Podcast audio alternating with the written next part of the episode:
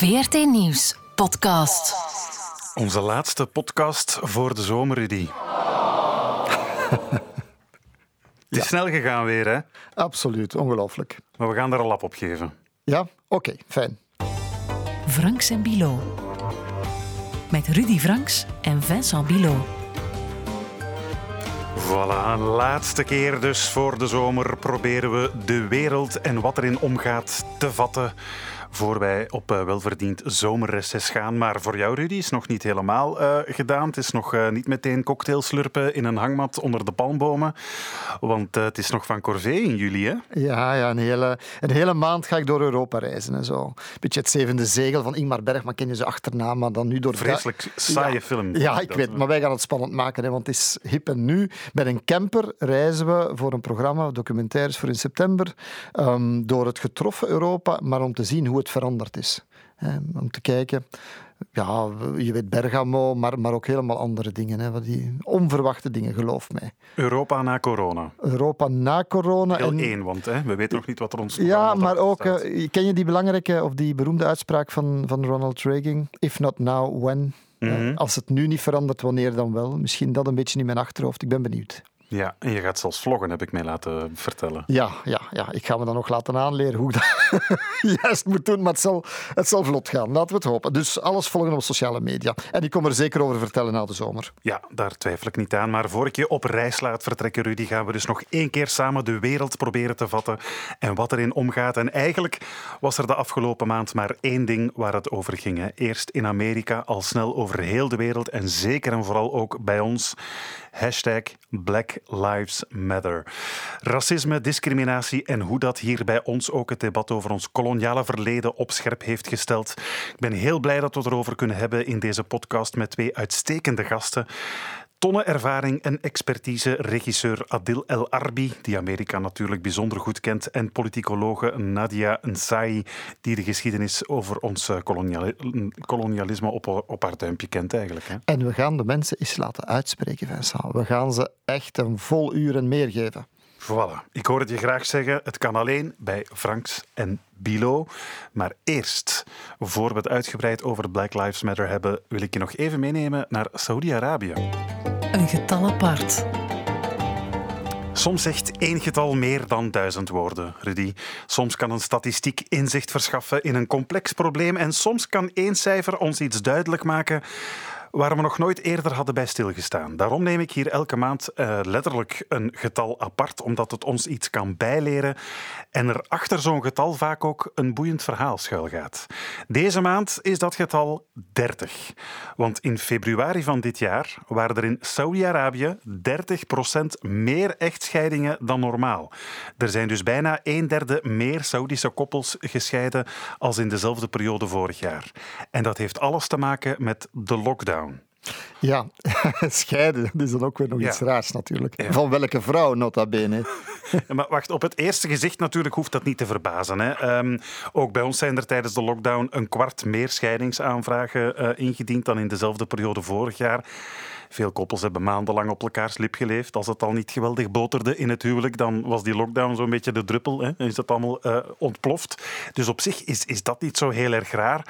Maar die dertig procent in, Amer- uh, of in Saudi-Arabië beter, dat is toch wel opmerkelijk als je weet dat er daar eigenlijk normaal gezien zelden of nooit gescheiden wordt. Nog opmerkelijker, het waren bijna allemaal vrouwen die de scheiding hebben aangevraagd. Geef toe, dan wil je toch weten, tja, hoe komt dat nu?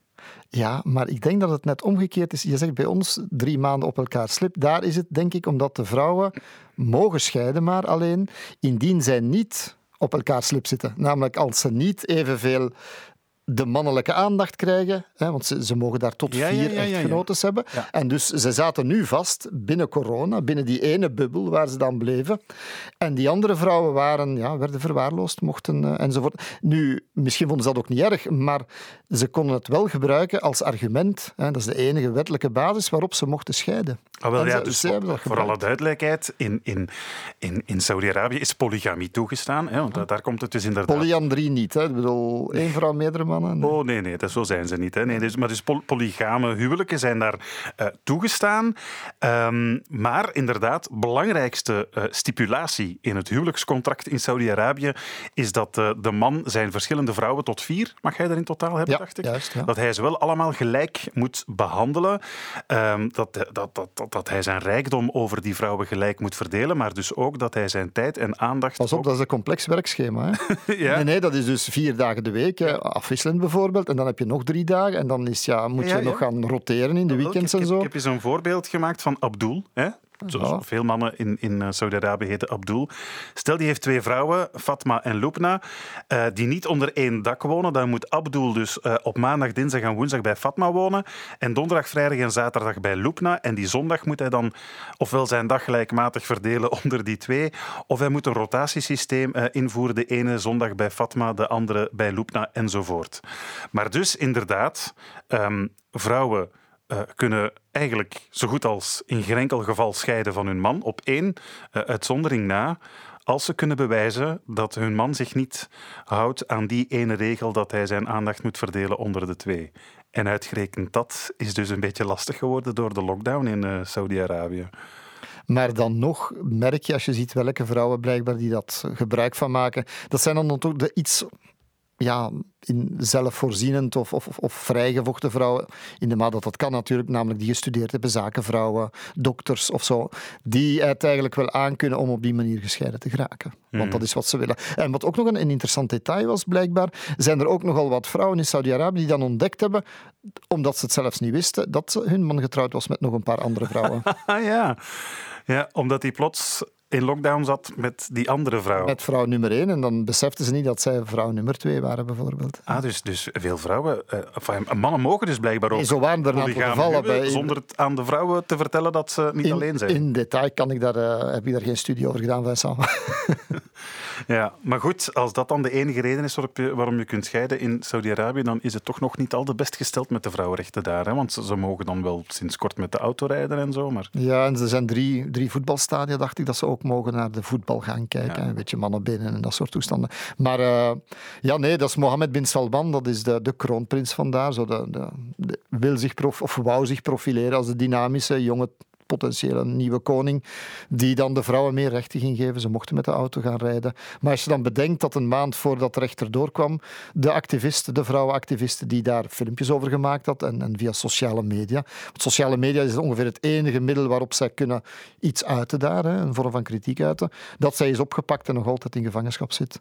Dat zij ja, verklaart of beweert dan toch, of dat, dat ze zou verkrachten en, of toch alleszins seksueel uh, geïntimideerd worden enzovoort. Dus zo geweldig is het er ook niet mee gestemd. Of denk aan die journalist die in het buitenland vermoord is en in stukken gesneden. Khashoggi. Ja, ja, ja. De vingers of de, de tentakels wijzen toch ook in de richting van het nieuwe bewind in Saudi-Arabië.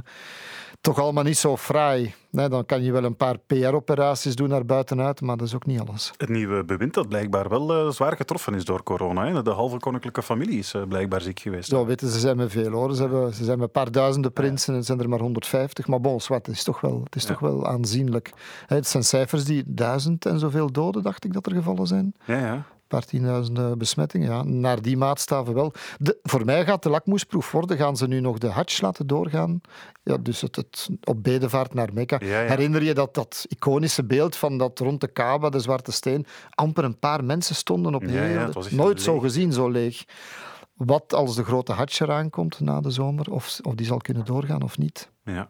Het is toch een van de meest, een van de basis, de hoekstenen van, van het geloof voor de moslims wereldwijd. Mm. Maar ja, bon, als, als het doorgaat, van een massabijeenkomst gesproken, hè, dat gaat over miljoenen mensen. Mm. Ja, dus dat is wat anders dan een paar honderden die in Elsene bij elkaar komen. Ja, ja. Tot zover ons kleine uitstapje naar Saudi-Arabië, want we gaan het natuurlijk deze maand vooral hebben over Amerika, de straatprotesten daar en de weerbots ook bij ons. Franks en Bilo. Tijd om onze gasten erbij te halen. Welkom Nadia Nsayi. Dank u. Jij bent politicologe, geboren in Congo, maar opgegroeid in België. auteur van het boek Dochter van de Dekolonisatie, waar, uh, waarin je aan de hand van je eigen familiegeschiedenis zo'n beetje de kolonisatie en dekolonisatie van uh, Congo behandelt. En op dit moment ben je ook een uh, expo aan het voorbereiden, dacht ik, hè? Ja. Als curator beeldvorming ben ik eigenlijk in het M A S in Antwerpen bezig met een tentoonstelling die normaal gezien dit najaar zou moeten beginnen over de aanwezigheid van Congolese kunst in Antwerpen. Kijk, en dat was al langer gepland? Uh, we zouden normaal gezien deze maand openen, maar omwille van de coronacrisis hebben we dat moeten uitstellen naar het najaar. Je zou dat verwachten in Tervuren eigenlijk, hè? Ja, maar heel veel mensen weten dus niet dat uh, Antwerpen ook een belangrijke uh, koloniale collectie heeft. Ja. Ah, ja. Dus daar zijn ook heel wat uh, stukken, ongeveer vijfduizend stukken, die, die tijdens de koloniale periode in, uh, in Antwerpen zijn uh, beland. Ja, hoe dan ook gaat die expo dit najaar actueler zijn dan uh, aanvankelijk misschien gedacht of verhoopt, hè, Nadia? Ja. ja. ja. We hebben nog een tweede gast, ook heel erg welkom, Adil El Arbi. Goedendag. Filmmaker, samen met je B F F Bilal Fallah. Marokkaanse Belg of Belgische Marokkaan, hoe zie jij dat? Wow, dat is moeilijk te zeggen. Ik zou zeggen Marokkaanse Belg. Marokkaanse Belg. Ja. We kennen jou van Black, van uh, Patser en natuurlijk ook van... Bad boys, bad boys, oh, what you gonna do, oh, what you gonna do when they come for. Van Bad Boys for Life natuurlijk. Een ware Hollywood-blockbuster met niemand minder dan Will Smith. Dat kunnen niet veel Belgische regisseurs zeggen. Geen enkele eigenlijk. Uh, ja, dat is waar. Dat is, waar. Dat is, uh, dat is wel een primeur uh, voor, uh, voor België, inderdaad. Ja, ja, absoluut. En je bent een nieuwe Belgische film aan het voorbereiden, dacht ik. Uh, Rebel of Rebel, hoe moet ik het zeggen? Uh, je mag kiezen eigenlijk, of Rebel in Frans. Hè. Dus, uh, ja. Dus, uh, ja, voilà. Een film die niet toevallig ook een beetje draait rond de dubbele identiteit van Marokkaanse Belgen of Belgische Marokkanen. Vertel eens waar uh, Rebel over gaat. We willen nog niet te ver reveleren waarover het gaat. Het, is, het moet een beetje een verrassing zijn. Um, maar de hoofdpersonage in deze film is, uh, is een kleine jongen tussen de tien en twaalf jaar die Nessim heet. En, um, en die heeft uh, ja, zijn moeder, een alleenstaande moeder. En um, ja, hij groeit op in, in Molenbeek en hij moet eigenlijk zijn pad kiezen. En zijn grote broer is een, een beruchte gangster. En het is een beetje een, een clash tussen de moeder en de grote broer over de ziel van, uh, van die kleine jongen. En dat, dat is de eerste keer dat we echt Een, een film maken waarbij dat de hoofdpersonage een kind zal zijn. Ja, wanneer mogen we die verwachten? Wel, inshallah eind volgend jaar, maar uh, het hangt ervan af hoe dat, uh, hoe dat het allemaal loopt met, uh, met de coronacrisis ja, ja, en dergelijke. Ja.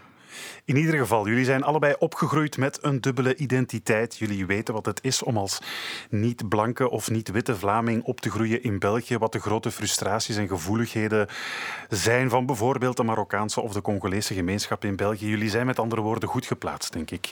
Om ons inzicht te verschaffen in het debat dat nu al meer dan een maand volop woedt. Eerst in Amerika, nu ook bij ons over racisme, discriminatie en natuurlijk ons koloniale verleden dat duidelijk nog niet is verwerkt. Maar laten we misschien even uh, eerst recapituleren hè, hoe het allemaal begonnen is met de arrestatie van George Floyd in het Amerikaanse Minneapolis, waarbij een politieagent zo lang met zijn knie op de man blijft zitten dat hij het dus niet overleeft. We hebben allemaal de gruwelijke beelden gezien. Wat ging er door jullie heen toen jullie uh, dat filmpje zagen? Um, goh, ik, heb, ik heb het filmpje uh, heel bewust ook niet helemaal uitgekeken, omdat ik natuurlijk dat een heel vreselijk beeld vond. Mm. Um, ik vind het ook uh, pijnlijk om te zien hoe vaak het beeld ook getoond wordt. Hè? Ook op tv, uh, naar het nieuws en zo verder. Um, uh, ik, ik heb daar niet naar gekeken. Wat ik heel spontaan gedaan heb, is uh, uh, mijn zus gebeld. Omdat mijn zus heeft uh, vier kinderen, onder andere ook een, een, een jongen van, um, uh, van ongeveer veertien jaar. Uh, om ook te vragen van hoe hij daarnaar keek en, en wat hij daar eigenlijk ook van, van, van voelde, welk effect dat, dat ook op hem had. Want dat is natuurlijk een aspect waar we het nu heel weinig over hebben, maar het feit dat je dat ziet, dat heeft ook een effect op, op jouw welzijn ook. Mm-hmm. Zeker als het gaat over mensen van kleur en van, van, specifiek van zwarte mannen ook. Dus ik heb direct een reflex gehad om eigenlijk mijn, mijn ja, neefje eigenlijk te, te willen spreken, om, om ook met hem ja, te zien van hoe hij daar naar kijkt, proberen uit te leggen ook wat er gebeurd is. En ook een vorm van ja, bewustzijn creëren van Dit is natuurlijk een heel extreem uh, voorbeeld van, van geweld op mensen van kleur. Maar hij moet ook doen stilstaan met het feit dat ook nog in onze samenleving ook mensen nog altijd gediscrimineerd worden en het slachtoffer kunnen zijn van, van racisme. Mm. En dat hij zich daar als jonge tiener uh, van, van Congolese afkomst, dat hij zich daar wel bewust van moet zijn. Dus stilstaan met die pijn die die, die beelden ook wel naar boven brengen, maar ergens ook wel... ja, proberen om, om, om hem voor te bereiden op wat er zou kunnen komen. Ook, ja. Als je zegt bewustzijn ervan, wil het dan zeggen dat je hem wil waarschuwen dat hij zich moet... Hey, want in Amerika is het zo dat blijkbaar zwarte moeders hun zonen waarschuwen. Als je buiten gaat, wees ja. altijd gehoorzamen, heel onderdanig zijn. Is het dat soort waarschuwing dat je geeft? Goh, natuurlijk, ja. Ik, ik ben ook een beetje met die context opgegroeid. Hè. Uh, ik heb ook van mijn moeder altijd gehoord van... niet te veel spreken. En nog goed dat zij geen Nederlands spreekt. Dus ze weet niet wat ik allemaal uh, in media nu tegenwoordig vertel en zo. Maar dat is inderdaad de mentaliteit van die eerste generatie. Van niet te veel praten. Maar ik zit natuurlijk in een andere context. En ik wil hem juist wel, in tegenstelling misschien tot mijn zus. Want mijn zus is tien jaar ouder. En wel daarvan bewust maken van... er zijn nu eenmaal problemen waar mensen van jouw kleur nog altijd mee geconfronteerd worden. En niet zozeer vanuit motivatie om hem tegen de samenleving te keren. Maar hij, mo- hij moet zich daar wel op voorbereiden. En een soort ook van ja, eigenwaarde ook krijgen. Want natuurlijk, als je dit soort van beelden ziet, dat heeft ook een impact op jouw eigenwaarde en op jouw zelfvertrouwen. En dat is nu het laatste wat ik zou willen, dat dat, dat, dat met hem zou, zou gebeuren ook. Ja. Ja, maar toen ik die, die beelden zag, dan, ik moest direct denken aan een, een paar weken daarvoor, voor, uh, voor George Floyd, uh, Ahmaud Arbery in uh, Georgia, die gewoon aan, aan het lopen was. Die was aan het joggen en dan werd hij daar neergeschoten. En dat is ook gefilmd geweest. En... Uh, En dan gebeurde uh, George Floyd, en je ziet die video van, van, waarbij dat hij acht minuten en zesenveertig seconden lang uh, wordt gestikt door, uh, door die politieagent.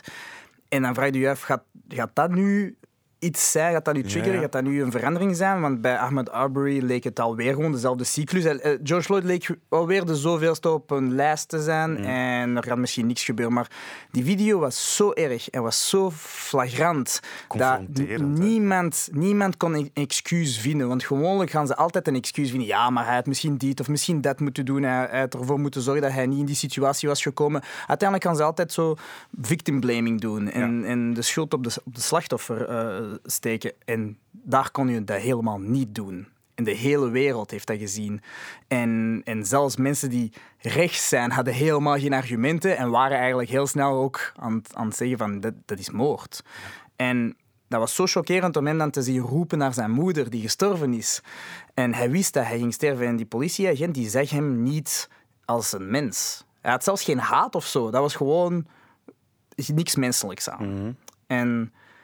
En ja, dat, heeft gewoon, dat zijn beelden die eigenlijk iedereen zou moeten zien of beseffen. Want dan pas begrijp je wat de situatie is van, van zwarten in Amerika. Ja, wel één cijfer, één statistiek zegt het eigenlijk helemaal. Hè. In uh, Minneapolis alleen is de kans dat een zwarte verdachte wordt gedood door de politie dertien keer groter dan bij blanke ver, uh, verdachten. Ja, ja. Dat vertelt het hele verhaal. Ja, ja, inderdaad. We hebben, we hebben een serie, ons eerste Hollywood-project was uh, Snowfall. En dat speelt zich af in, uh, in South Central in de jaren tachtig.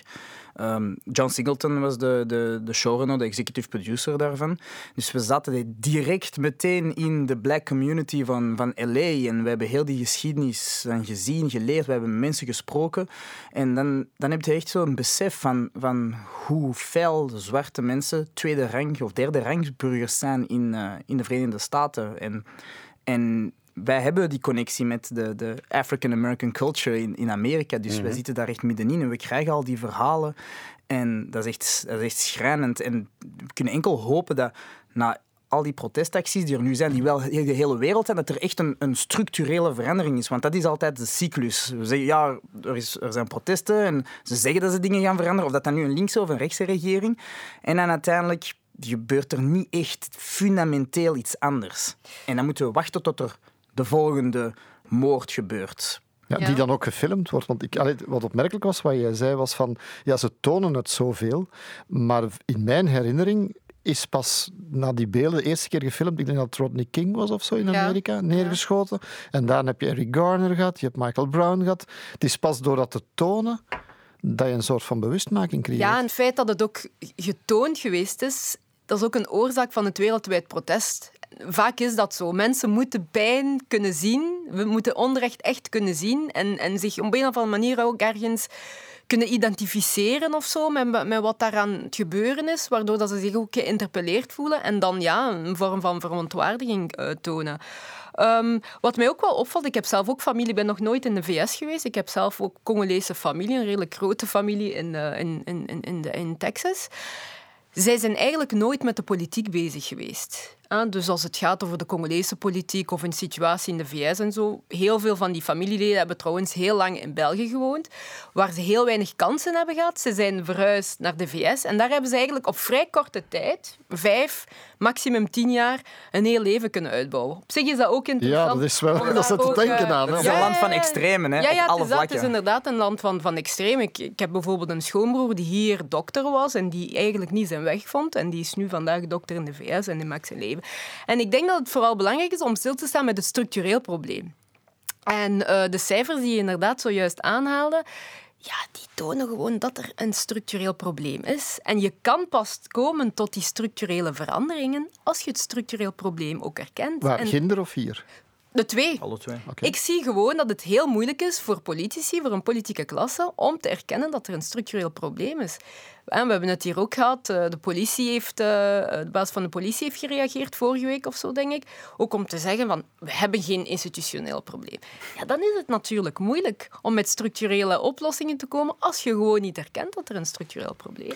Ja, dat, dat is, hoewel dat, dat in Amerika, we spreken, het geweld is nog een level verder, maar de fundamentele problemen die er is, het systematische racisme, die is aanwezig hier. Want, want racisme is nu eenmaal deel van deze land. Het is deel van praktisch alle landen. Dat is zo. Dat is deel van de mens, vrees ik een dat beetje. Dat is deel goed, van ja, de mens. Dat is geen excuus. Hè? Dus, dus dat is absoluut niet. Maar er dan vanuit gaan dat het gewoon uitzonderingen zijn, dat is een heel gemakkelijke manier van te zeggen, ja, oké, okay, af en toe gaat er wel eens een rotte appel hebben. Maar dat is niet zo. Dat is, er is echt een systematisch probleem, in, uh, bij, bij, of dat, dat nu bij politieagenten zijn, of bij bepaalde wijken waar dat er een, een hogere criminaliteit is en zo. Dat gaan we ook niet enkel zeggen, het is een uitzondering. Nee, er is een probleem van armoede, van, van minder kansen op, op het socio-economische en zo. Dus je moet dat structureel gaan beginnen aanpakken. Want als je enkel zegt, het zijn maar uitzonderingen, mm. dan gaat het nooit kunnen uh, ai, oplossen. Je gaat nooit honderd procent kunnen oplossen, maar dan gaat het in elk geval nooit naar een oplossing zoeken zelfs. Mm-hmm.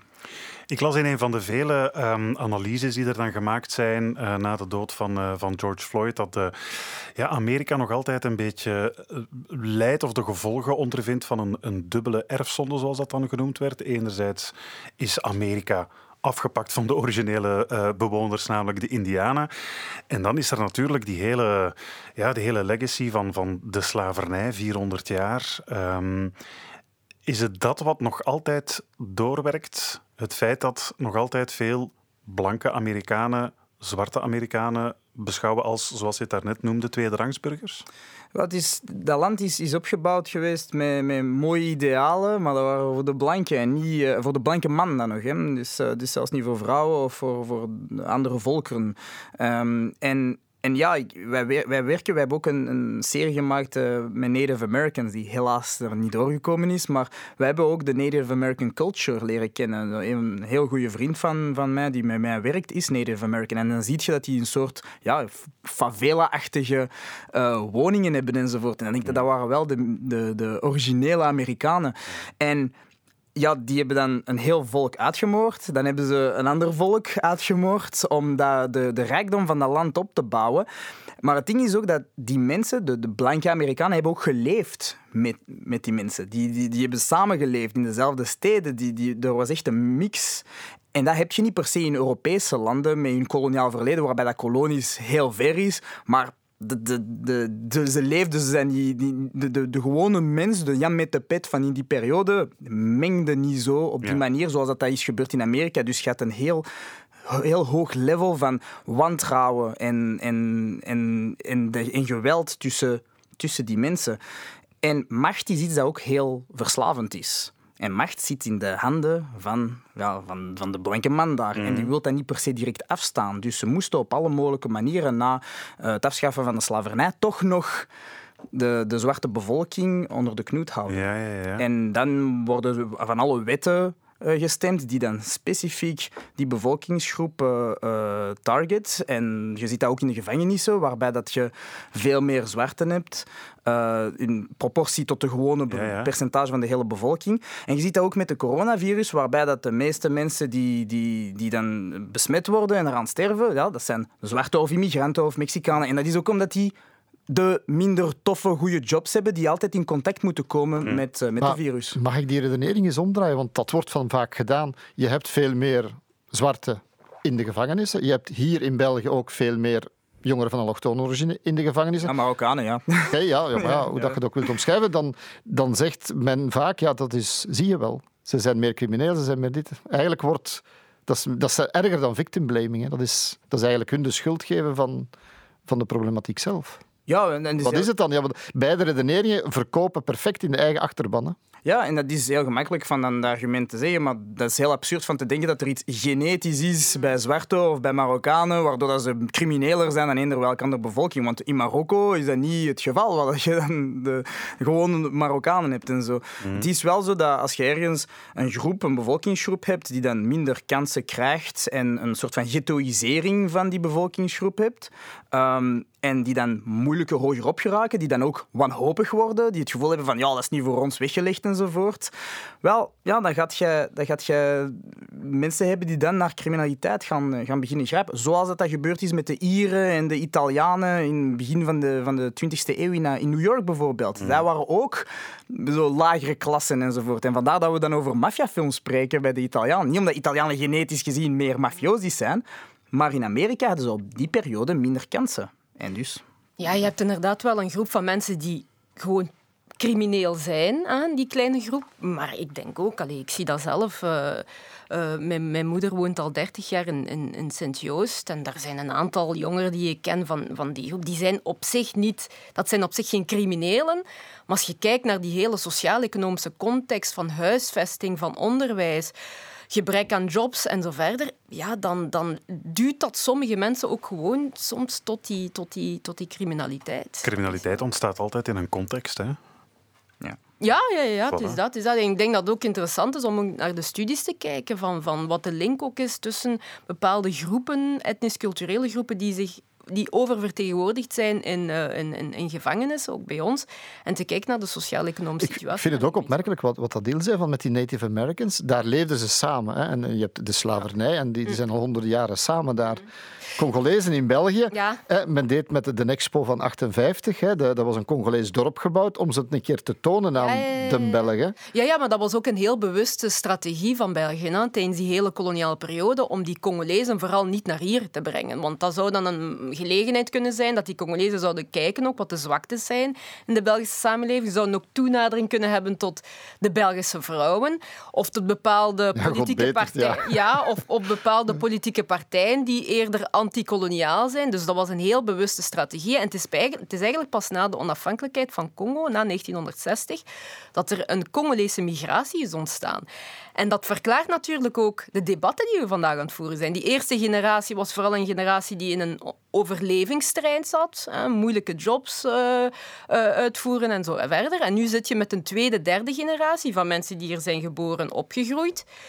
En nu krijg je pas die vermenging. Hè. Dus die, die moeilijke debatten die we vandaag ook hebben, is ook gewoon te verklaren door het feit dat we nu een Congolese gemeenschap hebben, of Afrikaanse gemeenschap in het algemeen, die mondiger wordt en die in die Belgische samenleving uh, uh, woont. Eigenlijk is dat parallel met wat de Marokkaanse gemeenschap...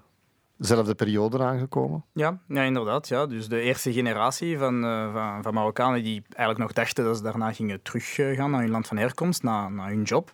Maar dan zijn gebleven. En dan heb je de tweede, derde generatie die dan hier zijn beginnen opgroeien in een, in een land die daar precies totaal op onvoorbereid was. In vergelijking met andere landen, hoewel dat, er zijn ook problemen in Nederland en in Frankrijk, maar die daar precies ietsje meer affiniteit mee hadden dan, dan België, waarbij dat er ook moeilijk is om naar een identiteit te zoeken. Ik bedoel, ja, we zijn Belgen, maar eigenlijk, we zijn Vlamingen, hè? We zijn geen Walen. En, en Belgen zelf weten niet goed wat dat die zijn. En, en daarin bleven we in een soort van no man's land van ja, horen we daarbij of niet, of wel, of wat moeten we doen? En, en de gevolgen komen dan, uh, komen dan later. Hè. Ja, nog even terug uh, inpikkend op um, de, hoe de slavernij nog altijd doorwerkt in Amerika, waardoor ze daar nog altijd een beetje beschouwd worden als uh, tweederangsburgers. Zouden we dan een vergelijking kunnen maken met België en ons koloniale verleden? Heeft dat er misschien ook voor gezorgd, het feit dat de Belgen zich ja, letterlijk superieur voelden, ja, ten opzichte van uh, de Congolezen die ze daar eens even gingen gaan beschaven? Ja. Dat ook verklaart waarom er nog altijd zoveel racisme hier bij ons is? Wat, wat je natuurlijk heel sterk ziet, als het, zowel, zowel als het gaat over de slavernij als uh, het koloniaal systeem, dan het kolonialisme, uh, zeker van uh, het kolonialisme in Afrika van de eind negentiende eeuw. De gelijkenis is dat in die twee projecten, zeer kapitalistische economische projecten, dat daar de zwarte mens eigenlijk gezien wordt als een minderwaardige mens. En dat die zwarte mens eigenlijk gebruikt geweest is in, in dat economisch project. In de slavernij gaat het over mensen uit een continent halen, ze naar de V S brengen om ze daar eigenlijk op die plantages te laten werken. Als het gaat dan over Afrika en het kolonialisme, gaat het naar, hè, zijn Europeanen en specifiek ook Belgen naar, uh, naar, naar Congo vertrokken, om daar de mensen die al woonden, die al een bepaalde beschaving hadden, om die eigenlijk te gaan inzetten in dat project. En de gelijkenis is gewoon dat men kijkt naar zwarte mensen als inferieure uh, wezens die dus eigenlijk ja, gewoon kunnen ingezet worden als slaven en die, uh, en die moeten beschaafd worden eigenlijk door, uh, door een zogezegde uh, witte, witte beschaving. Dat is een gelijkenis. Maar het verschil is natuurlijk is dat in de V S draagt vandaag de gevolgen van die vierhonderd jaar slavernij en die vierhonderd jaar uh, uh, ja, segregatie ook, hè, alles wat daarmee te maken heeft, op eigen grondgebied. Dus Amerika is ja, gebouwd geweest op, op, op, op, op bezetten en, en, en op uitroeiing. En je ziet dat die samenleving, ja, die, die, die, daar kan je ook gewoon als samenleving heel moeilijk van, van gaan herstellen. Ook. Dat is een proces dat heel, heel lang duurt. En uiteraard is er ook die hele burgerrechtenbeweging geweest. Uh, op zich zijn de zwarte Amerikanen wettelijk gezien er wel op vooruit gegaan. Hè, want ze hebben toch bepaalde uh, wettelijke uh, vooruitgang kunnen boeken en zo.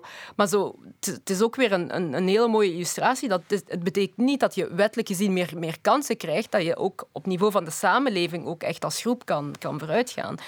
Zit daar dan niet het, het, het verschil? Ik bedoel, dan de zwarte, de problematiek in Amerika, dat zijn littekens op het eigen lichaam. Hè, hun eigen, dat is ontwikkeld. Terwijl bij ons, wij beschouwen...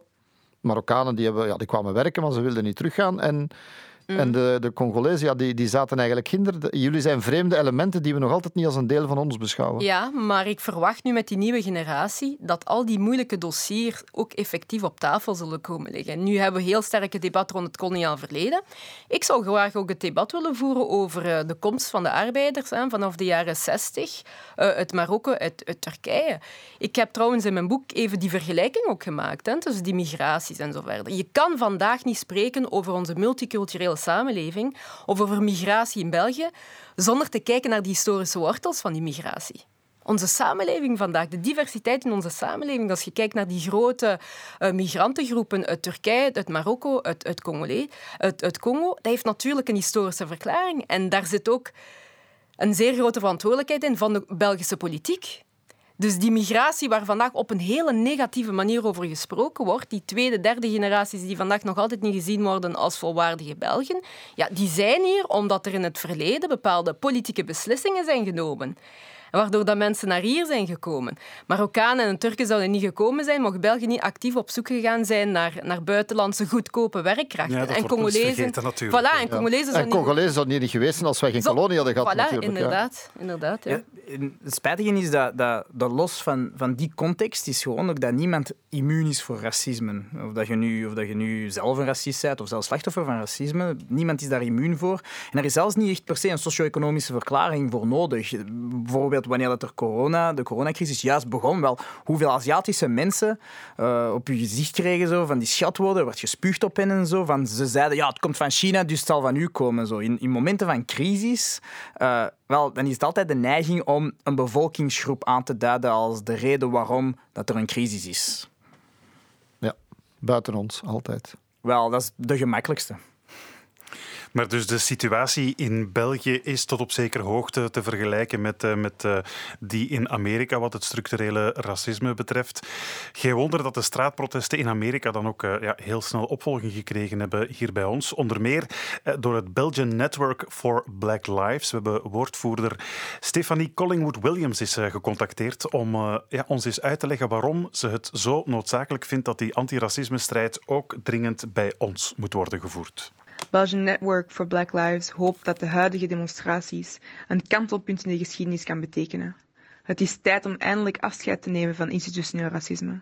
In België wachten we al twintig jaar, twintig jaar, op een interfederaal actieplan tegen racisme. Die standpunten zijn verhard omdat het niet alleen de strijd is van mijn generatie, maar de strijd van generatie, de generatie voor ons en de generaties voor ons. En we hebben het eigenlijk wel echt gehad met uh, altijd opnieuw dezelfde onderwerpen aan te moeten brengen en te doen alsof het nieuw is. Ze doet het dus uh, niet alleen voor haar generatie, maar ook voor de generaties voor haar. Dat racisme-debat dat, eh, is iets circulair, dat komt om de zoveel tijd wel eens naar boven. Hebben jullie het gevoel dat het deze keer anders is, dat het deze keer wel eens echt ten gronde gaat gevoerd worden en zoals zij hoopt, dat het op een kantelpunt staat? Uh, goh, eerst en vooral die, die betoging in Brussel, tienduizend man, dat is iets dat ik persoonlijk nog nooit heb gezien. Ik woon al dertig jaar in België, dus voor mij was dat toch wel een, een nieuw gegeven. Wat mij ook opviel, is dat die betoging op een zeer korte tijd is georganiseerd geweest door ja, jongere mensen uh, van uh, Afrikaanse origine in het algemeen. Ik heb ook een hele interessante alliantie gezien tussen mensen die afkomstig zijn uit Sub-Sahara-Afrika en mensen die afkomstig zijn uit Marokko. Hè. Dus middenveldbewegingen, burgerbewegingen die al twintig, dertig jaar lang eigenlijk strijden rond die thema's van antiracisme en die, ondanks de verschillen die er zijn, hè, en ook, ook, ook qua die historische verschillen, er toch in geslaagd zijn om de krachten te bundelen en samen die betoging te organiseren. Dus op zich is dat wel iets, iets interessants en ik denk dat daar, als daar verder op wordt ingezet, dat dat in, in, in de toekomst ook wel kan leiden tot iets. Uh, maar de grote uitdaging vandaag is dat wat zal er gebeuren als media dat wat minder gaan be- daarover minder gaan berichten. De kans is groot dat het thema wat zal, zal, zal, zal verdwijnen. Uh, en voor mij misschien de grootste uitdaging in het hele verhaal is, is dat er, er, er moeten sterke belangengroepen komen. Er moeten sterke drukkingsgroepen komen. We zien nu een nieuwe generatie mensen ontstaan, bepaalde personen, individuen, die wel toegang krijgen tot massamedia, die zich goed kunnen uitdrukken en zo verder. Maar de grote uitdaging voor mij is dat de gemeenschappen die werken rond die antiracisme-strijd, dat zij erin slagen om effectief ook te komen met heel sterke structuren. En daarin zouden ze zich moeten laten inspireren door wat de vrouwenbeweging gedaan heeft, de L G B T Q-beweging en zo verder. Dus namelijk dat alleen maar structuren kunnen leiden tot die structurele verandering. Want ik geloof niet dat de elite, de politieke elite, vanuit zichzelf zomaar met, met oplossingen gaat komen. Zo, zo gaat dat niet. We zitten in een emancipatiestrijd. En een emancipatiestrijd, dat is iets dat je afdwingt ook. En dat zal moeten afgedwongen worden door de mensen die ook gaan betogen zijn en vooral door sterke structuren die moeten opgezet worden. En die ook een beetje buiten dat klassiek middenveld gaan moeten functioneren. Ik geloof ook niet dat uh, het, de klassieke ja, middenveldorganisaties zoals Minderhedenforum en zo verder, dat zij ook met de oplossing gaan komen. Ik geloof veel meer in die informele burgerrechtenbeweging die gaan moeten uh, werken de komende. Maar die gewoonte hebben we niet in onze samenleving, hè? Nee, maar bijvoorbeeld het feit dat er nu ook een nieuwe beweging is, Die, die eigenlijk de hele problematiek ook vertaald heeft naar een Belgische context. Daar zitten hele sterke figuren in. Ik denk als die, dat die alliantie kan blijven ontstaan, dat daar wel iets uit kan, kan Mag ik u een vraag stellen? Die geldt eigenlijk voor alle twee. Staan we aan de, het begin van een heel intense cultuurstrijd tussen dit soort bewegingen?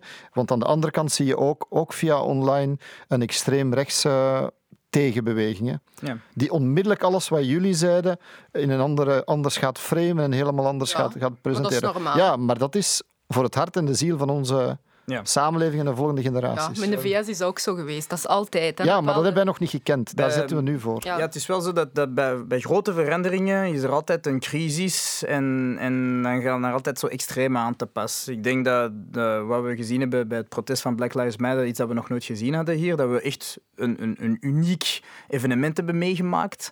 Uh, wat ervoor zou kunnen zorgen dat er echt een echte verandering kan gebeuren. Aan de andere kant, dat zorgt voor een crisis waarbij dat je de tegenpool hebt, ja. waarbij dat radicalisering dan met blanke, bij blanke jongeren, de, de vergelijkbaar fenomeen als de radicalisering bij moslimjongeren, nu meer en meer aan het stijgen is. En, uh, en dat wordt het heel spannend en eigenlijk ook wel heel gevaarlijk, want dat is de, het beste en het slechtste komt altijd tegelijkertijd, meestal. Ja, maar de kern ook van de zaak is, en, en ik vind dat dat ook veel te weinig gezegd wordt, ook gewoon aan de bevolking, en nochtans is het gewoon de waarheid, is dat door de aanwezigheid van mensen die een origine hebben in een ander deel van de wereld, dat betekent per definitie dat de Vlaamse samenleving zal veranderen. Vlaanderen zal transformeren en Vlaanderen is zelfs al aan het transformeren.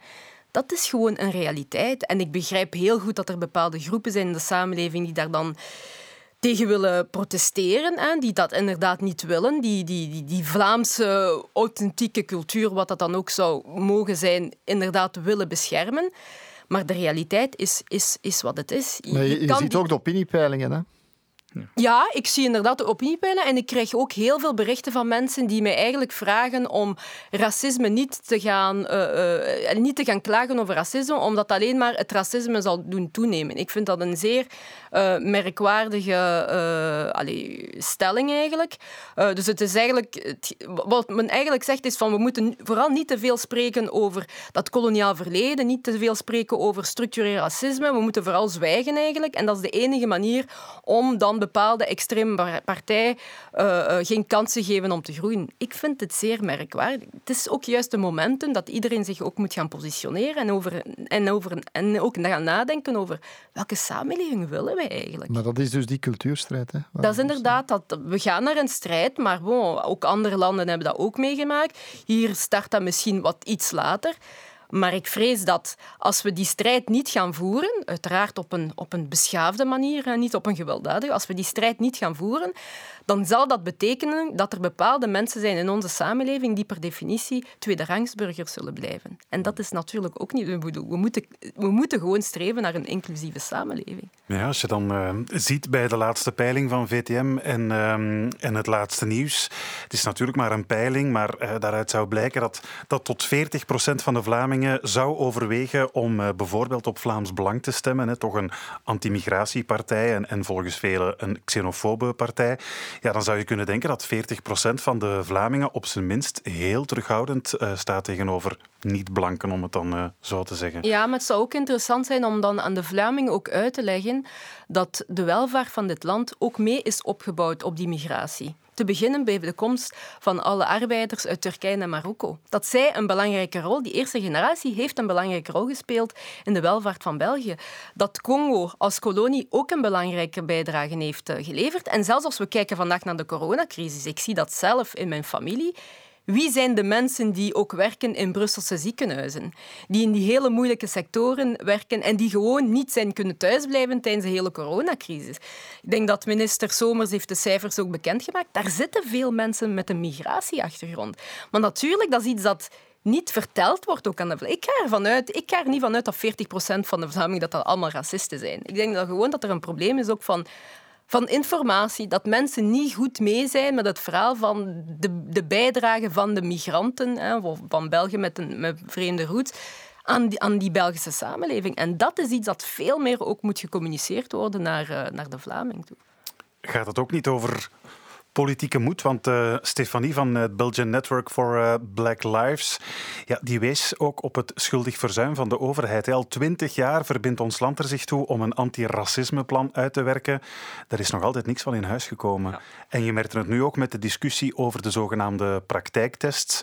Het blijkt voor veel politieke partijen toch moeilijk om daar hun nek voor uit te steken. Ja, dat is... Uh... Zijn ze bang van die veertig procent waar ik het net over had? Ja, eerlijk gezegd, ik ben tot de vaststelling gekomen dat de strijd tegen, tegen racisme is in onze samenleving geen prioriteit, geen politieke prioriteit. En dat is een zeer schrijnende zaak. En om dat te veranderen, moet je inderdaad activistischer en militanter worden. Want anders gaat dat geen politieke prioriteit worden. En dat heeft uiteraard ook te maken met de hele maatschappelijke, electorale context. Het zal moeilijk zijn voor bepaalde partijen om daar ook uh, electoraal profijt uit te halen. Misschien is de strijd tegen migratie wel een politieke prioriteit. Ja. Dat is het omgekeerde. Ja.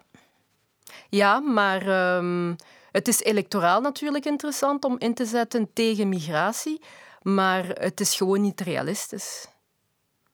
Het is niet realistisch te zeggen dat België geen migratie nodig heeft. Want het verleden heeft ook al uitgewezen dat België wel... België is in de wereld. We leven in een globaliseerde wereld. En ik begrijp dat dat heel moeilijk is voor bepaalde mensen om in dat verhaal te komen. Maar dat is nu gewoon de realiteit. België zal ook in de toekomst migratie nodig hebben. En dan moet je inderdaad gaan nadenken van welk type migratie. Hè? Wil, wil je vooral ook, ook gaan hebben voor, voor de Belgische economie en zo. Maar het is een leugen om, om, om, om te zeggen dat België... iedereen gaat terugsturen en, en dat er helemaal geen migranten nodig zijn. Mm. Zo is alles met alles verbonden, blijkbaar. Hè? We zijn met elkaar verbonden ook, ja. Maar dat er in België ook zeker sprake is van structureel uh, racisme is nog eens gebleken uit die uh, reportage. Jullie hebben ze mogelijk ook gezien van Terzake, een undercover-reportage, waarin een reporter zich uh, uitgaf voor een uh, verhuurder. En uh, ja, bij verschillende verhuurkantoren toch eens polste of het mogelijk was om liever niet te verhuren aan allochtonen of migranten. We zouden het liefst hebben dat het niet verhuurd wordt aan allochtonen. Hè? Op zeggen. We moeten daarbij oppassen. Nee, we zijn ons daarvan bewust dat het eigenlijk niemand wil. Dat dat niemand wil, of wat zegt u nu? Nee, nee niemand wil het daar. Niemand, uh, want die mensen, hoe lief, hoe braaf, hoe, hoe uh, bewust, uh, plichtbewust ze ook zijn, uh, ze hebben gewoon een andere cultuur. We willen geen allochtonen in ons appartement. Ah ja, nee. Okay, ja. Ja. We kunnen dat natuurlijk niet eens zeggen tegen de mensen, dus we laten die wel gaan kijken. Dat, ja. dat kunnen we gewoon niet weigeren. Maar als die zich dan kandidaat stellen, kan eventueel een draai aan gegeven worden. En wat wil dat dan concreet zeggen? Van dat jullie kandidaten voorstellen, maar dat wij wel kunnen zeggen... Want die wil, ja, ja. wil dat concreet zeggen? Dat ze bij ons de zot houden. Ja, want ze viseren ons constant dat wij zeker iedereen een bezoek geven. Ja. Uh, wij doen dat ook natuurlijk. Ja. Maar dan heeft een eigenaar wel nog de keuze wie dat hij, aan wie dat hij het verhuurt. Ah, dus ja. dat is de regelgeving van de discriminatie. Ja, want ik voel me al amoutant dat ik die vraag stelde, maar ik ben niet de enige misschien. Nee, ik krijg de vraag niet hoor, ja. Nee, onze Terzake-reporter was duidelijk niet de enige. Adil, herkenbaar. Jij ooit meegemaakt? Oh, zeker is dat. Dat zijn, dat zijn de, de classics, de greatest hits van racisme in, in België. Dat is wel standaard. Hè. Je wilt een appartement bezoeken. Als je zegt uh, Jan of Peter, uh, dan is dat geen probleem. Maar als je zegt uh, Abdelkarim, dan, ja, nee, nee, dan is het toch wel verhuurd ineens. Dus, toen, um... toen mijn tolk, die gevlucht was wegens moordpartijen uit Bagdad, tien jaar geleden, kwam naar België met zijn gezin. Een brave, een brave mens, hè. Die uh, heeft maandenlang vruchteloos naar een woonplaats gezocht. Tot hij mij vroeg, zou hij niet meegaan, want eigenlijk werd hij altijd afgescheept. Mm-hmm. Ik ben meegegaan en op een bepaald moment zei die man van het, uh, van het I M O, nam mij apart en zei, ja, maar je weet toch dat de eigenaars niet willen dat... Zeiden ze tegen jou dan? Zeiden ze tegen mij dan, nota bene, wetende van, ja, allez bon. Mm-hmm. Terwijl hij mij meepakte in, in de hoop dat hij... Dat het een beetje, ja, misschien wel de zaken zou veranderen. Maar ja, de... pas op, het heeft op sommige plekken wel dingen veranderd. Maar toch die schaamteloosheid. Ja, ja dat is, uh, racisme is een vicieuze cirkel. Hè, want ze zullen ook altijd een goede reden uh, vinden waarom de slechte ervaring. En dan de slechte ervaring is een veralgemening. En, en, en daardoor... Allee, dat is, dat, dat, dat, dus dat is daarom dat racisme zo blijft. Want het is zo moeilijk om die vicieuze cirkel te, te breken. Dat is zoals waarom... Politie, ja, die doen sowieso aan social profiling, want ze gaan ervan uit dat uh, een Marokkaan in Borgerland misschien meer kans heeft uh, van een drugsdealer te zijn dan, uh, dan uh, een, een blanke op Zuid bijvoorbeeld. Waarschijnlijk wel. Terwijl, die van Zuid die gebruikt het. Die, ja, die gebruikt het en de ander verkoopt het en zo. Uh, maar dat is een vicieuze cirkel. Je moet, je moet, daarom is dat het probleem van dat structurele veranderingen in te doen. Waarom is dat? Waarom komen we op zo'n situatie? En, en... Ja, het heeft ook heel sterk te maken met uh, beeldvorming en vooroordelen. Hè? Dus uh, zeker als het gaat over, over, over racisme. Zowel alledaags racisme, maar zelfs structureel racisme, is dat mensen in hun hoofd... Het zou ook juist interessant zijn om ook eens te vragen aan zo'n eigenaars van waarom is dat voor jullie zo moeilijk om mensen van een andere origine ook eh, een mogelijkheid te geven om iets te gaan huren en zo. Het heeft ook heel sterk met die vooroordelen te maken. En als je echt gaat kijken, die vooroordeel kan natuurlijk te maken met een bepaalde ervaring die je hebt gehad, maar ook ja, berichtgeving, uh, uh, ik noem dat vaak ook koloniale erfenissen, hè, die ook ergens in, in ons hoofd zit, van een bepaald idee hebben van zwarte mensen of, of, of van Marokkanen, ze doen zo of ze denken zo. Voor mezelf, ik heb daar, dat, het is erg eigenlijk om, om, om, om, om daarbij stil te staan. Ik heb daar ook de voorbije jaren ook gewoon vaak op geanticipeerd. Bijvoorbeeld als ik dan iets wou gaan, gaan huren. Ik gebruikte soms gewoon de Belgische naam van mijn vader. Mijn vader had oorspronkelijk een Belgische naam. Dus ik belde dan als Nadia Clairbeau. Heel bewust, hè, om dan niet een Nsayi te gaan gebruiken. Of, ofwel braag, nou, vraag ik, vroeg ik aan mijn, uh, aan mijn Peter, die een, een brave Vlaamse man is, om, uh, om in mijn plaats te bellen of gewoon bij mij mee te komen om iets te gaan doen. Dat, dat, is, dat zou natuurlijk niet de bedoeling moeten zijn. Dat mensen eigenlijk moeten gaan anticiperen. Dat is toch op, vernederend uh, in zekere zin? Natuurlijk is dat vernederend. Maar ja, als je, als je een appartement wilt en, en, en je weet dat je op basis van jouw huidskleur en op basis zeker van jouw naam, jouw vreemde naam, zou kunnen gediscrimineerd worden, ja. Kunnen we hopen dat het sluipend zal verdwijnen? Ik bedoel, ik bedoel maar, een tante van mij die... tegen moslims. Zo van, ja, een beetje bang enzovoort. Tot met, hè, met de eet, dan komen ze koekjes brengen, want de buurvrouw en, en, en laten we samen thee drinken. En dat is weg. Want die van ons, dat is, die van mijn buurvrouw, dat is, die is oké. Okay. Het probleem is niet weg, maar die van... Ja, of, maar dat is natuurlijk op haar niveau ook. Hè. We moeten ja, maar dat denken... is het niveau van ja, ja, ja, het is... de politieke bewustzijn. Ja, maar ik denk inderdaad dat het vaak ook te maken heeft van... Mensen kennen elkaar ook niet. Hè. Ook als je zou vragen, vriendenkring, hoe ziet jouw vriendenkring eruit? Ja, heel veel mensen hebben in hun vriendenkring niemand echt van kleur ja. en zo, of van een andere godsdienst. Jeugdbeweging. Of, of andersom, hè, andersom ook. Ja. Uh, weet je, Marokkanen onder ons. En, en er is weinig, uh, weinig mix. Ik denk wel dat puur op menselijk vlak... dat ik ben optimistisch op dat vlak, dat als je, als je mensen leert kennen enzovoort. Allee, nu bijvoorbeeld, nu, als ik zeg, Adil El Arbi, ik wil een appartement huren, geen probleem. Zo. Ja, ja, ja. ja, en daardoor, daardoor um, verandert wel iets. Ik geloof ook niet dat veertig procent van Vlamingen racisten zijn. Ik denk dat de, de absolute minderheid van Vlamingen racisme is. Maar er is veel ja, wantrouwen soms, of veel voor, vooroordelen. Bij iedereen, hè, trouwens. Twintig jaar geleden was de Belgische voetbalploeg all white. Ja, en ja. nu... En nu je, je hebt... Eindelijk betekenen we iets dankzij die mix. Ja, en, dan, en, en we verdienen de Wereldcup. Pas wanneer het gemixt was. Dan, dan waren we pas op topniveau. En, en ik denk dat, dat als, er, als mensen meer mensen van andere origine beginnen leren kennen... Zo, um, dat dat wel voor stapje per stapje een verandering kan, uh, kan veroorzaken. Ik ben natuurlijk heel naïef, want ik, ik ben bezig met beeld en zo, dat is mijn job.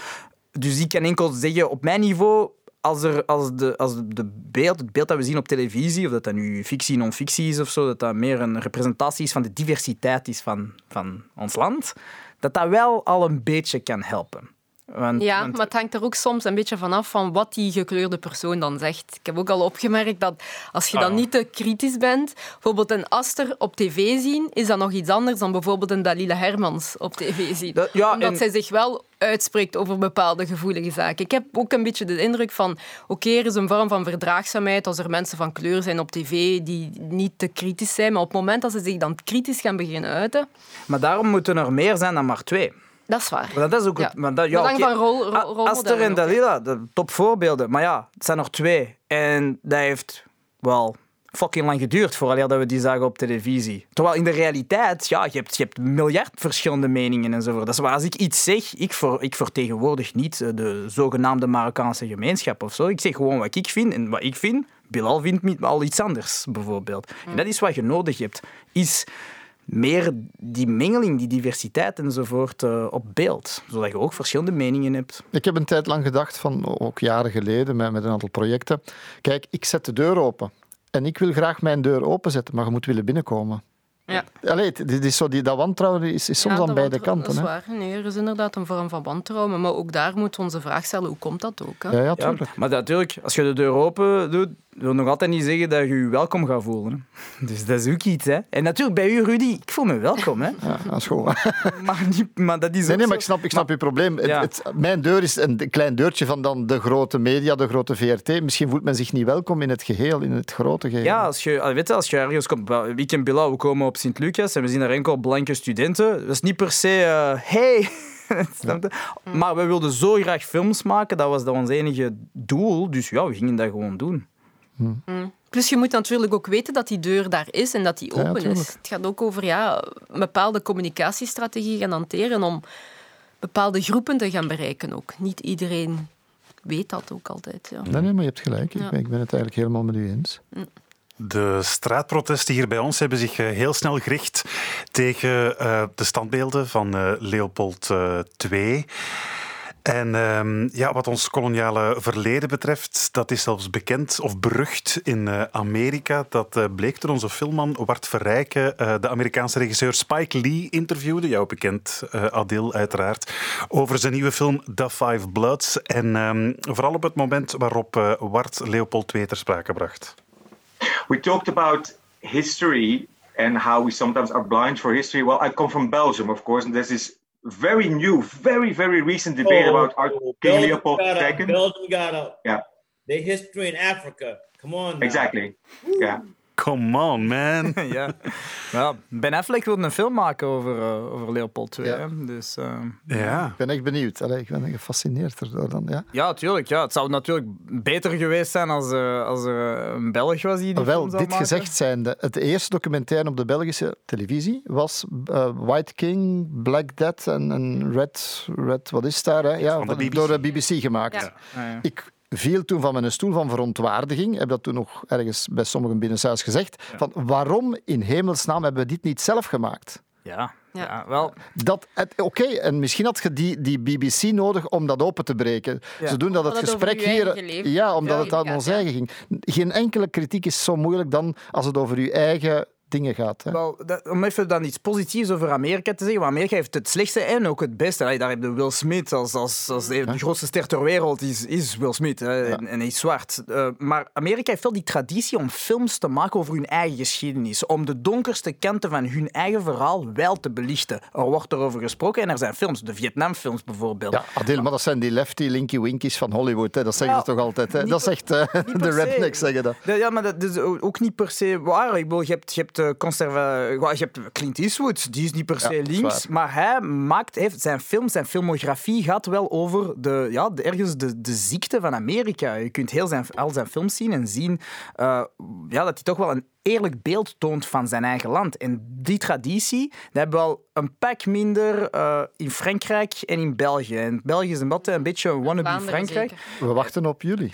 Wat, wij, wat, ah, voilà. Black bijvoorbeeld, dat ja. ging over, over de problematiek van, van bendes in Brussel, van stadsbendes in Brussel. En vooraleer dat we die film hebben gemaakt, dat was altijd maar een klein krantartikeltje ergens uh, in, de, in, well, in een fait divers of zo. En de slachtoffers van die bendes, well, daar kon niemand iets schelen, omdat die slachtoffers zelf bendeleden waren.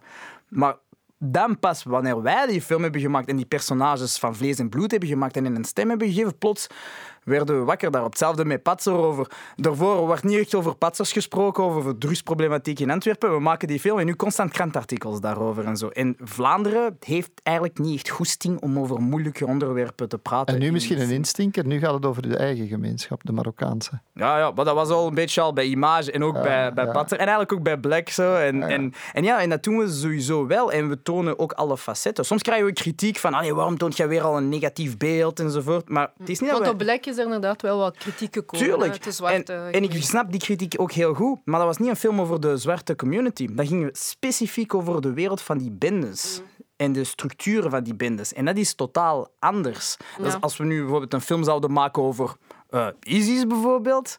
Wel ja, dan gaat dat niet over de, de zwarte bendes of de zwarte community. Dan gaat dat wel over de Marokkaanse uh, mensen die dan uh, in Brussel van Antwerpen vertrokken zijn. En... de realiteit is niet politiek correct, helaas. Ja, maar wat ik ook wel opmerk is... Uh, ik heb jullie drie films gezien en, en wat ik zo goed vind is dat jullie thema's aanbrengen die we normaal gezien niet zien hè, in de Vlaamse ja. vil, uh, filmindustrie. Dus op Absoluut. zich is dat al een gigantische stap vooruit, dat daar thema's aan bod komen, zoals die straatbendes in Brussel en zo, en de beeldvorming hè, van, van, van media.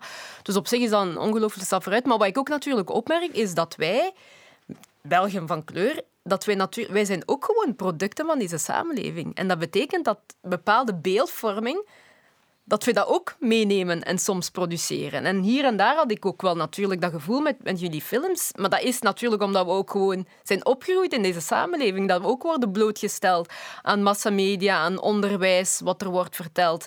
Dus het is voor ons ook een uitdaging om soms te durven uitbreken en ook met nieuwe narratieven te kunnen komen. Wat niet altijd evident is, want we, zijn, we maken deel uit van deze samenleving. Maar het is wel zo dat, dat België ja, zou wel... eigenlijk de verantwoordelijkheid moeten hebben van een serie of een film te maken over, uh, Leopold de Tweede. Ja. Ja. En ik zal misschien mea culpa slagen. Ik heb tien jaar geleden um, een documentaire reeks gemaakt over uh, de, onafhankelijk... Allee, de geschiedenis van Congo.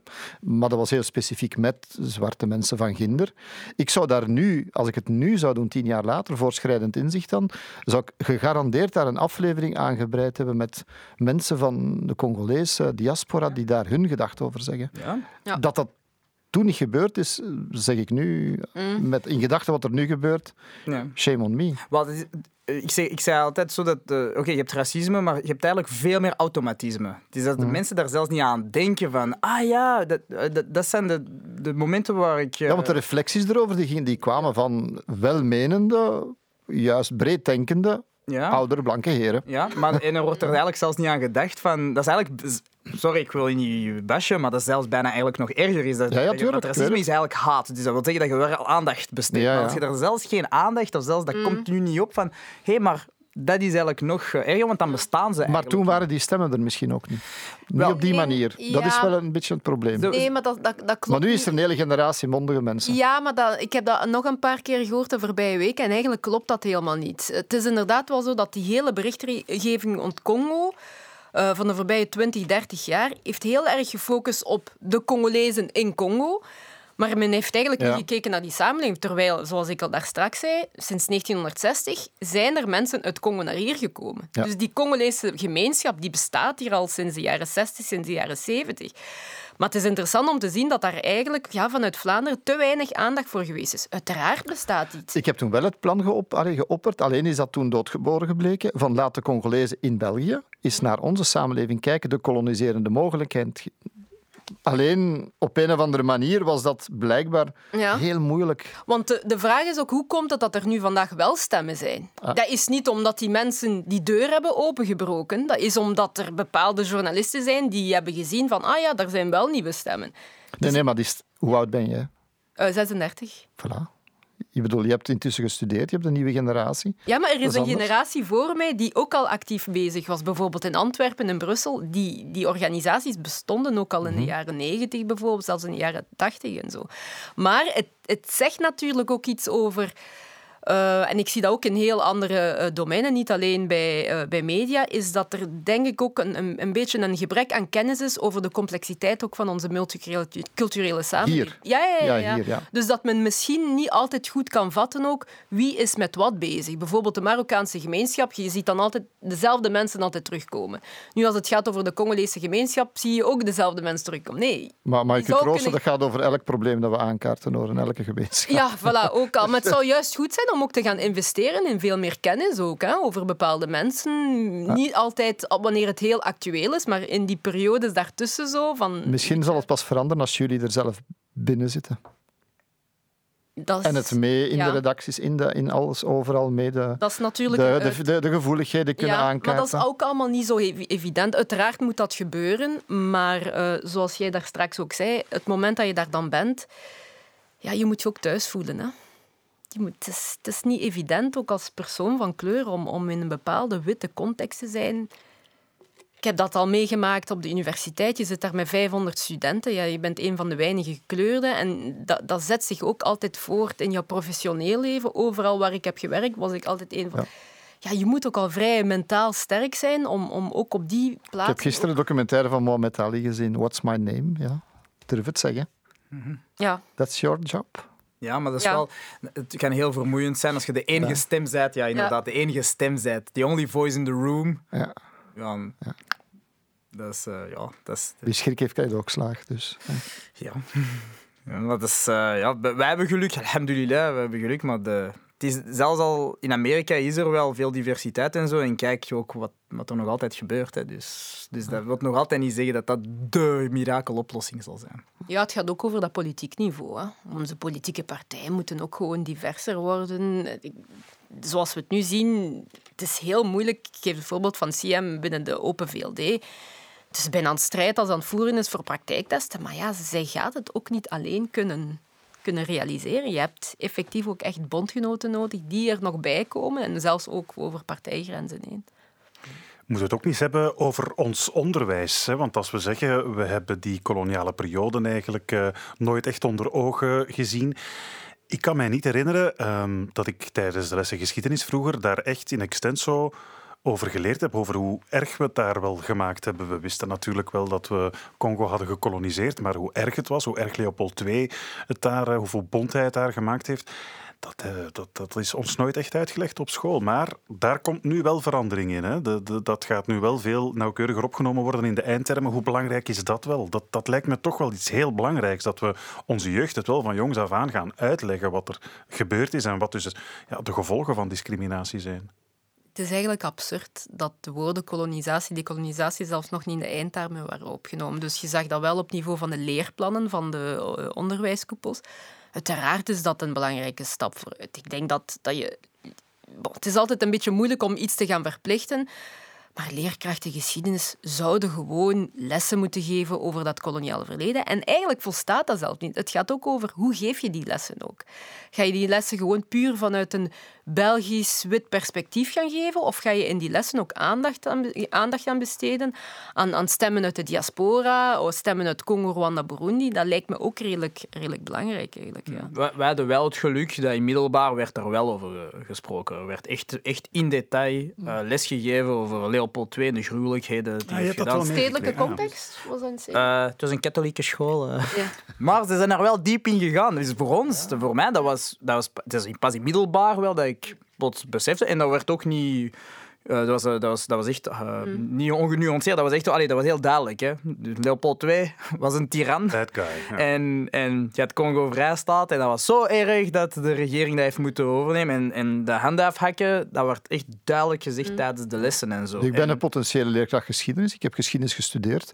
En aan de K U Leuven werd toen bijna niks daarover gezegd. Hè. Dus misschien... Nu is dat wel. Nu is daar zelfs een aparte Goddeeris en ja, zo. Ja. Mensen die daar heel, heel goed mee bezig ja. zijn. Mm. Maar toen was dat niet, ik heb veel chance gehad. Ik was ja, nog nee, nee. een van de enige allochtonen in de, in de klas en zo. Maar bij ons werd daar wel echt... Uh... En er werd ook toen al gezegd van dat in, in Engeland, in Groot-Brittannië, weten ze meer daarover dan wij. En dat was ja. de insteek ja. van, de, ja. van de les. Dus. Het is trouwens ook interessant dat je, dat je vooral uh, spreekt over Leopold de Tweede en de Kongo-Vrijstaat. En dat is een beetje het, het algemeen discours in België. En we zijn zeer kritisch voor...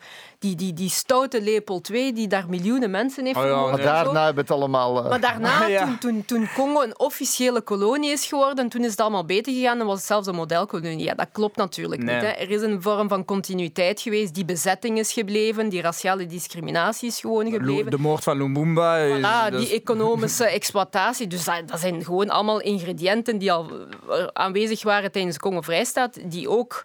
in Belgisch Congo waren. En die modelkolonie, ja, eigenlijk slaat dat vooral terug op die laatste tien jaren van, van, van Belgisch Congo. Het is pas na de Tweede Wereldoorlog dat België heeft ingezien van goh, nu moeten we dat koloniaal project toch een socialer gelaat gaan geven. En dan is men echt massaal beginnen investeren in, in, uh, in wegen, in scholen, in gezondheidszorg. Maar dat bleef redelijk beperkt tot, tot, tot, tot de Tweede Wereldoorlog. Mag ik nu misschien een, toch even iets, een knuppel in het hoenderhok gooien? Want als je naar Congo veel reist, hè, wat ik toen moeten doen heb vaak, mm. dan uh, was daar het discours heel anders over de Belgen dan wat daar waar ze komt terug, soms zelfs, mm. nee, eigenlijk vaak, dat ze zeiden, want met jullie draaide dit en draaide dat. Mm. Het klinkt niet correct om te zeggen, maar het is wel zo. Ja, maar daarvoor... Terwijl de... de de gemeenschap hier er heel anders over denkt. Hè? Nee, ik zou, ik zou zelfs niet die tegenstelling maken, gemeenschap hier, gemeenschap daar. Je kan mijn moeder gaan bezoeken. Mijn moeder is in negentien vierenvijftig geboren, in, in Belgisch Congo. Zij zal jou hetzelfde zeggen. De tijd van de De Belgen, dat was een goede periode, want toen aten we drie keer per, uh, drie keer per, per, per dat dag. Dat is toch heel schizofreen? Nee, Als, in nee, het hele maar, protest nee, maar het heeft nat- Ja, maar het heeft natuurlijk ook heel sterk te maken met uh, herinneringen die mensen hebben. En wat, wat de positie van mensen was, ook in dat, in dat project. Mijn moeder was het kind van een Congolese evolué. Dat zijn de Congolezen die wat hebben kunnen studeren en zo. Natuurlijk was haar context anders. En ook als je vandaag bepaalde mensen zou interviewen in Congo, ja, het hangt er ook vanaf. Wat is hun opleiding geweest? In welke sociaal-economische situatie leven ze vandaag? En dan... Zij weten dat het sociaal-economisch gezien... in Belgisch Congo, zeker die periode jaren vijftig, dat het toen beter was. En natuurlijk dat mensen dan zoiets hebben van... die tijd was niet zo slecht, want zij, zij, zij, zij, zij, zij wonen in een hele ja, kwetsbare, slechte sociaal-economische context. Ik vind het ook belangrijk om dat te proberen te vatten. En ook iets, iets, iets anders is dat, ik heb dat zelf ook opgemerkt, dat is ook gewoon zo, is dat, dat je soms gewoon het feit dat je een witte persoon bent, dat je bepaalde antwoorden gaat krijgen die ik bijvoorbeeld niet zal krijgen. Dat speelt natuurlijk ook ja, mee, ja, wat men soms ook op tv ja. zegt. Je moet dat kunnen kaderen ook. Maar ja, bij een bepaalde generatie hoor je dat inderdaad. Mijn, mijn stiefvader zegt dat ook. Hè, van, we gaan dat land alleen kunnen opbouwen samen met de Belgen. Ja. Hij zegt dat ook nog altijd, tot vandaag. Ja. En mag ik nog iets extra aan toevoegen? Want dat denk ik nu plots aan. Black Lives Matter wordt hier als actie in Amerika. Zouden we ook niet Black Lives Matter in Zwart-Afrika moeten krijgen? Ja, maar dat is ook interessant, is dat... Voor de eigen corrupte regimes, voor de eigen ontvoogding, voor de... Ja, maar uiteindelijk, ieder samenleving bepaalt ook zijn prioriteiten. Congo vandaag, het leeft totaal niet wat er in de V S is gebeurd. Dat leeft niet, omdat mm. mensen andere prioriteiten hebben. En uiteraard heeft het ook te maken met het welzijn van de bevolking en zo, maar dat heeft een andere dynamiek. Daar zijn ook burgerbewegingen die, die, die zich proberen in te zetten voor gezondheidszorg en zo verder, maar... Ja, ieder samenleving heeft gewoon zijn eigen prioriteiten. En, en we moeten dat ook niet zomaar gaan, gaan, nu gaan projecteren van oh, daar moet ook nu iets ontstaan. Nee, ik bedoel, dat is ook weer zo'n beetje die, die, die vrijheid. Dat is een kritiek die ik de voorbije weken ook nu heel, heel vaak heb gekregen van oh, in plaats van altijd te spreken over dat verleden zou je niet kijken naar wat er vandaag in Congo gebeurt. Ja, maar anderzijds, ik woon ook gewoon hier. Ik ben hier opgegroeid, ik ben hier Belg, uiteraard van Congolese origine. Dus ik vind het voor mezelf en voor andere mensen van kleur ook wel logisch dat we eerst en vooral kijken naar de samenleving. Dus het is een aparte emancipatiestrijd eigenlijk? Ja, het is een aparte emancipatiestrijd, maar er is ook een, een connectie. Zeker als ik zie, de, de jongere generatie hier, in, uh, hier in, in België is ook geconnecteerd met, uh, met familie in Congo. Er zijn, er zijn contacten. Hè. Het is niet dat die contacten niet leven. Je ziet dat bijvoorbeeld in periodes van verkiezingen in Congo. Mensen leven heel sterk mee. Maar mensen hebben ook gewoon de vrijheid om, om te bepalen wat zij belangrijk vinden. Als zij zich vandaag willen bezighouden met die standbeelden, dan, dan is dat zo. En moeten we dan niet altijd de stem horen van je zou beter het hebben over ja, nee. verkrachtingen in Oost-Congo. Mm-hmm. Het woord is gevallen, de standbeelden. Misschien een laatste kwestie om toch nog even op te werpen.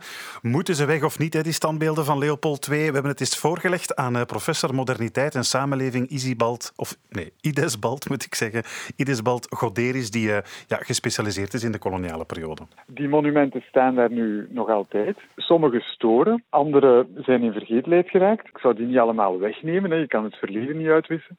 Maar België is wel uniek in de zin dat wij geen monumenten hebben voor Congolezen. In andere landen heb je monumenten voor slachtoffers van het koloniale regime, voor, voor helden van de antikoloniale strijd. In, in Londen heb je verschillende standbeelden voor Gandhi. In Nederland heb je verschillende monumenten voor het slavernijverleden, maar onze publieke ruimte is zeer eenzijdig. En dus het, ik denk het, het, het dringendste is dat wij ook het lijden van, van de Congolezen, dus dat perspectief, ook opnemen. Niet alleen in de publieke ruimte, maar ook in onze herinnering tout court.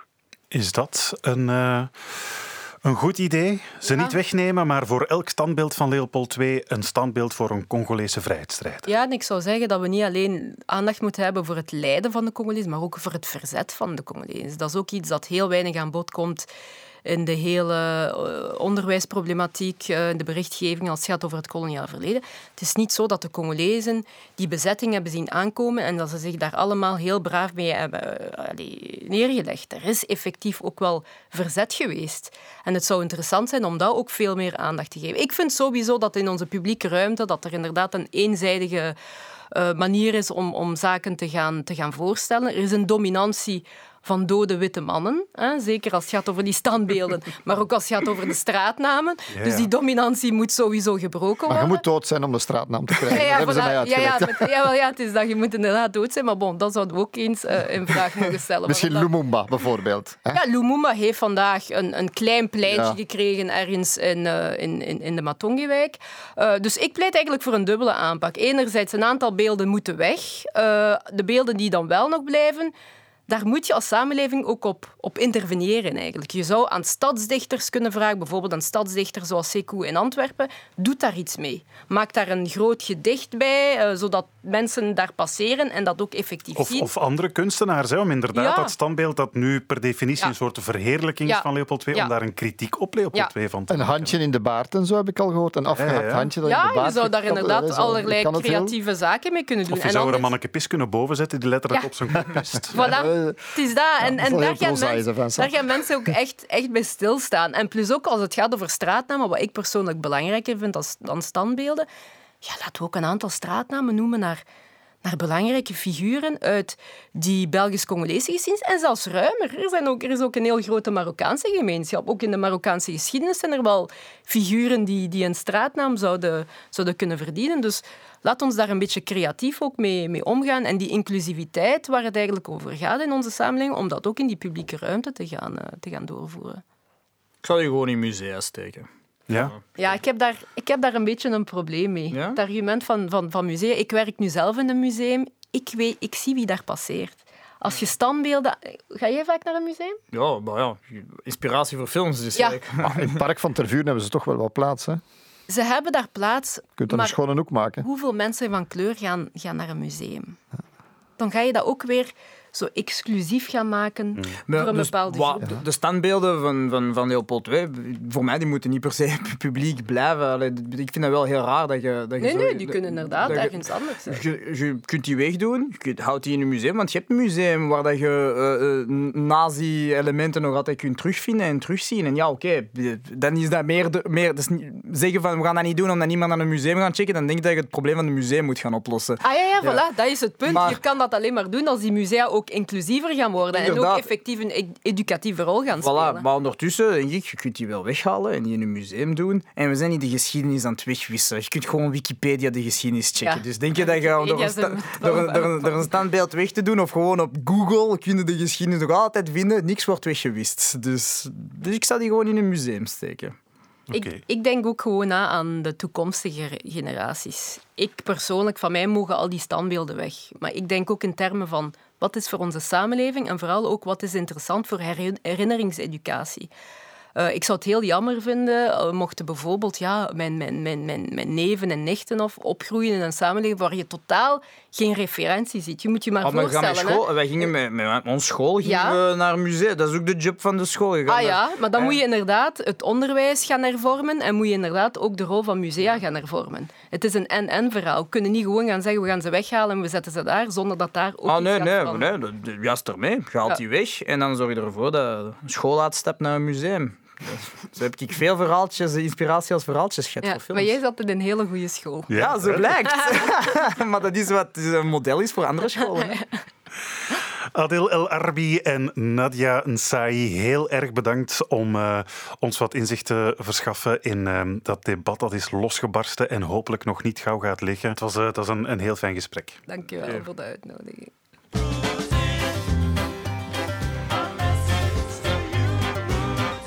Heb je het zelf al eens geprobeerd om een message te sturen naar Rudy? Want dat kan, hè. v b at v r t punt b e, dat is ons mailadres. Daarop kun je ons van alles laten weten. Uh, foto's sturen van op je vakantieoord. Die gaan we misschien niet noodzakelijk bekijken. Maar zeker ook vragen, prangende vragen waar jij mee zit, die je altijd al eens hebt willen stellen aan Rudy Franks, de conflictjournalist van de V R T. En dan geeft Rudy dat op een antwoord. Eerlijk en frank en vrij, zoals altijd. Deze keer, beste Rudy, een vraag van Niels de Muink. Je hebt ondertussen al zoveel van de wereld gezien, laat hij ons weten. Maar welk land waar je nog niet geweest bent, zou je toch absoluut nog eens willen bezoeken? Oh. De zomer staat voor de deur. Hè? Wat, waar zou jij eens naartoe willen? Mag ik er twee zeggen? Eentje, ja, een kleintje, Noorwegen en de fjorden. Ik wil de fjorden gaan zien. Maar eigenlijk gaat het mij om de walvissen die voor de kust, die daar misschien in de Atlantische Oceaan kan vinden. Maar zeer zeker wil ik een bezoek brengen aan Zuid-Afrika. Nog nooit geweest? Nog nooit, ge- ja, ja, f- f- uh, ja, ja, miljard. Ja, toch wel. Ik ben al eens één dag in Johannesburg geweest. Maar ja, dat, en, en Soweto, nee, maar dat is niet echt een bezoek. Nee, ik wil echt het land eens ten gronde bezoeken. Uh, Kaapstad, uh, ik, ik zie daar... Je hebt daar fantastische uh, natuur die je dan kan gaan bezoeken. De wijnstreek kan je bezoeken. De walvissen voor de kust. En er zijn zelfs geweldige detectiveverhalen. Mensen weten dat niet, maar er zijn heel geweldige detectiveverhalen die in Kaapstad uh, geschreven en, en gefilmd worden. Mo, oh, ja, ja, ja, ja, dus, dus, uh, ruimer dan dat je zou denken. Nee, geef mij maar Zuid-Afrika. Zuid-Afrika en de fjorden en uh, walvis eten heb ik ook. Uh, ik ga geen walvis eten. Nee. Ooit, ooit al geproefd? Ja. Dus, dus, uh, nee, ik vind het niet lekker. Dat is een beetje lekker. Lekker, maar veel. Ah, ja, je moet hem niet helemaal opeten. Hè. Je moet een moot vragen, hè, Vincent. Ja. Voilà, dat was de laatste voordat uh, we in zomerreces gaan. De laatste Franks en Bilo, maar niet getreurd. Niet wanhopig worden. Ik heb een uh, klein alternatief dat ik, uh, dat, ik je kan, uh, dat ik je kan aanraden. Een podcast over de welbekende hit van uh, The Scorpions. Ken je wel, hè? The Wind of Change. Ja, ja, ja. Eh? Ja, enzovoort. Ja, ja. Heel, heel fout nummer. Maar, ja, maar probeer maar eens niet kennen, mee te zingen, Elsje. Ja. Nee, nee. Het is wel echt is onweerstaanbaar. Wel, het is een, een podcast, Rudy, die uitzoekt of het wel eens zou kunnen zijn dat dat nummer Wind of Change, dat dat geschreven is door de C I A. Ba, ba, ba, ba. John le Carré is daar. Nee, nee, het is ongelooflijk. Hè? Komen we daarin te weten waarom de C I A eigenlijk überhaupt een hair metal nummer zou, zou willen schrijven, wat daar de bedoeling van is? Dat is het verhaal van de kleine muis en de grote olifant. Hè. Ik bedoel, hoe dat een lied eigenlijk het, de muur heeft kunnen doen vallen. Hè. The Winds of Change, hè. De hele het vermolmde Oost-Europa, het communisme, ja. Standbeelden, niet van Leopold de Tweede, maar van Lenin en Marx die omvergehaald werden. Dankzij dat nummer C I A heeft dat, zou dat op die manier mee in gang hebben willen gezet. Ja, en of dat dan helemaal klopt, daarvoor zullen ja, dus, dat is bijna niet te geloven. Hè. De podcast moeten beluisteren. Wind of Change, om dat gemis aan Franks en Bilo deze zomer een beetje goed te maken. Voor de rest, altijd natuurlijk onze Facebookgroep Franks en Bilo in het oog houden. Je kan daar je mening geven over onze show, meepraten over de actualiteit en uiteraard ook zelf onderwerpen aandragen voor september. Als je vragen, opmerkingen of verbeteringen hebt, ja, gewoon op ons, ons mailen, hè, v b at v r t punt b e. Ja, dan rest ons natuurlijk nog vooral om onze gasten te bedanken. Nadia Nsayi en Adil El Arbi. En ik wil ook nog een paar professoren zeker even in het licht zetten. Professor Idesbald Goddeeris van de K U L, die wel over... Uh, over dekolonisatie en zo doseert. Toch wel een grote verandering. En Guy van Temsche van de V U B. En ze hebben ons heel sterk geholpen voor het gesprek met Congo. En ze hebben een interessant nieuw boek dat klaar ligt om mee te pakken op vakantie, gepubliceerd. Samen met Amandine Loro van de U L B. Koloniaal Congo. Een aanrader nu. Bedankt voor de research, Goran Verluiten en Lupna Kalkali. En de eindredactie, Vincent Merks, uiteraard. Presentatie, dat waren wij, dacht ik, hè, Franks? En Bilo, dat zit ik. Bedankt voor het luisteren. Een mooie zomer gewenst en tot in september. Yo, ciao. Dit was een podcast van v r t nieuws punt b e. Meer op de podcastpagina van v r t nieuws punt b e of via de podcast-app op je smartphone.